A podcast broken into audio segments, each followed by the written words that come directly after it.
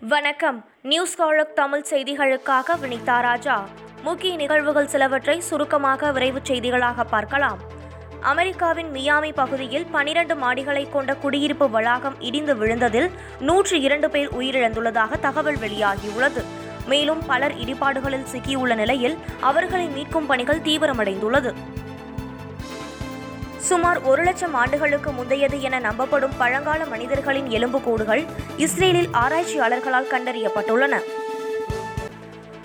சொகுசு கார்கள் தயாரிப்பு மற்றும் விற்பனையில் உலகில் முன்னிலையில் இருக்கும் மெர்சிடிஸ் பென்ஸ் நிறுவனத்தில் சுமார் ஆயிரம் வாடிக்கையாளர்களின் பெயர் முகவரி தொலைபேசி எண் மின்னஞ்சல் முகவரி கிரெடிட் கார்டு விவரங்கள் உள்ளிட்ட தகவல்கள் பொதுவெளியில் கசிந்தது அதிர்ச்சியை ஏற்படுத்தியுள்ளது.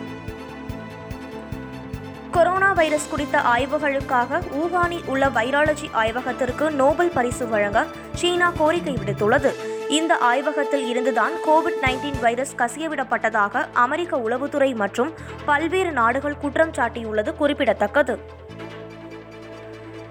தென்னாப்பிரிக்காவில் ஒரே பிரசவத்தில் பத்து குழந்தைகளை சித்தோல் என்ற பெண் பெற்றெடுத்ததாக வெளியான தகவலில் உண்மை இல்லை என அதிகாரப்பூர்வ விசாரணையில் தெரிய வந்துள்ளது சித்தோல் கர்ப்பமாகவும் இல்லை அவரது மனநலம் கண்காணிக்கப்பட்டு வருவதாகவும் கூறப்பட்டுள்ளது.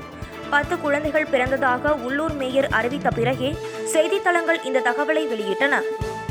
ஒடிசாவின் புரி பகுதியில் ஜெகநாதரின் மினியேச்சர் சிலையை ஆயிரத்து நானூற்று எழுபத்து ஐந்து ஐஸ்கிரீம் குச்சிகளை வைத்து வடிவமைத்து அசத்தியுள்ளார் பிஸ்வாஜித் நாயக். இந்த சிலையை வடிவமைக்க பதினைந்து நாட்கள் ஆனதாக தெரிவித்தார். பீகார் மாநிலத்தில் ஆசிரியர் தகுதி தேர்வு எழுதிய ரிஷிகேஷ் குமார் என்பவரின் மதிப்பெண் பட்டியலில் நடிகை அனுபமா பரமேஸ்வரனின் புகைப்படம் இடம்பெற்றுள்ளது பரபரப்பை ஏற்படுத்தியுள்ளது. ஜம்மு காஷ்மீரில் ஜனநாயகத்தை வலுப்படுத்துவதே எங்களது முக்கிய பணி. தேர்தல் நடந்து மக்களாட்சி அமைந்தால்தான் அங்கு வளர்ச்சியை உறுதி செய்ய முடியும். ஜம்மு காஷ்மீரை வளமானதாக்க அங்குள்ள மக்கள் குறிப்பாக இளைஞர்கள் உதவ வேண்டும் என்று பிரதமர் நரேந்திர மோடி ட்வீட் செய்துள்ளார். காஷ்மீர் மாநில அந்தஸ்தை மீட்டெடுப்பது சட்டப்பேரவை தேர்தல் நடத்துவது மக்களின் நில உரிமையை உறுதி செய்வது உள்ளிட்ட ஐந்து முக்கிய கோரிக்கைகளை பிரதமர் நரேந்திர மோடியிடம் வலியுறுத்தினார் காங்கிரஸ் மூத்த தலைவர் குலாம் நபி ஆசாத். மத்திய பிரதேசத்தில் கிராமப்புற மக்களை கொரோனா தடுப்பூசி செலுத்திக் கொள்ள ஆர்வமூட்டும் வகையில் செல்போன் ரீசார்ஜ் கூப்பன் புத்தாடை உள்ளிட்ட பரிசு பொருட்களை வழங்கி வரும் அம்மாநில அரசு அதிகாரிகள். தமிழ்நாட்டில் வேளாண் உற்பத்தியை நூற்று பதினைந்து லட்சம் மெட்ரிக் டன்னில் இருந்து நூற்று இருபத்து ஐந்து லட்சம் மெட்ரிக் டன்னாக உயர்த்த நடவடிக்கை எடுக்கப்பட்டு வருவதாகவும் வேளாண் துறைக்கென தனி பட்ஜெட்டை தாக்கல் செய்வது தொடர்பாக ஆலோசனை நடைபெற்று வருவதாகவும் வேளாண் துறை அமைச்சர் எம் ஆர் கே பன்னீர்செல்வம் கூறியுள்ளார். சென்னையில் உள்ள அமெரிக்க நாட்டு தூதரகத்தின் தூதர் ஜூடித் ராவின் முதலமைச்சர் மு க ஸ்டாலினை மரியாதை நிமித்தமாக சந்தித்து பேசினார். வெற்றிமாறன் எழுதி தயாரித்து துரைசெந்தில்குமார் இயக்கத்தில் ராகவா லாரன்ஸ் நடிக்க உள்ள அதிகாரம் திரைப்படத்தின் ஃபர்ஸ்ட் லுக் போஸ்டர் வெளியானது. ஈரோடு மாவட்டம் இடையன்காட்டு வலசு பள்ளியில் இன்று முதல் தடுப்பூசி போடப்படுவதால் இரவு முதலே வரிசையில் இடம் பிடித்து காத்து நிற்கும் அப்பகுதி மக்கள்.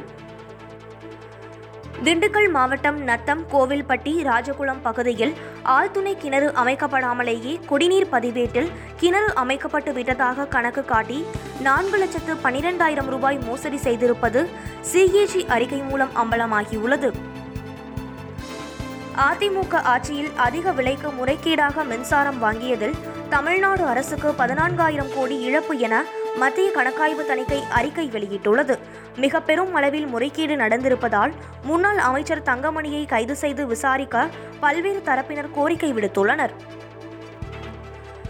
திருச்சி திருவானைக்காவல் கோயிலில் புதிதாக கட்டப்பட்ட குளியல் தொட்டியில் யானை அகிலா குழந்தை போல உற்சாக குளியல் போட்ட வீடியோ இணையத்தில் வைரலாகி வருகிறது. ரேஷன் கடைகளில் கொரோனா நிவாரணத் தொகையின் இரண்டாவது தவணை இரண்டாயிரம் ரூபாய் மற்றும் பதினான்கு வகை மளிகை பொருட்களை இன்றைக்குள் விநியோகிக்க தமிழக அரசு உத்தரவிட்டுள்ளது. இது வெறும் அணியல்ல குடும்பம் என்று உலக டெஸ்ட் சாம்பியன்ஷிப் தோல்விக்கு பிறகு இந்திய கிரிக்கெட் அணி குறித்து நிகழ்ச்சியுடன் பதிவிட்ட captain Virat Kohli. Petrol diesel விலையில் எந்த மாற்றமும் இல்லை. நேற்றைய விலைக்கே விற்பனை செய்யப்படுகிறது. அதன்படி பெட்ரோல் லிட்டருக்கு தொன்னூற்றி எட்டு ரூபாய் எண்பத்தி எட்டு காசுகளாகவும் டீசல் லிட்டருக்கு தொன்னூற்றி இரண்டு ரூபாய் எண்பத்து ஒன்பது காசுகளாகவும் உள்ளது. இத்துடன் இந்த செய்தி தொகுப்பு நிறைவடைந்தது. நன்றி வணக்கம்.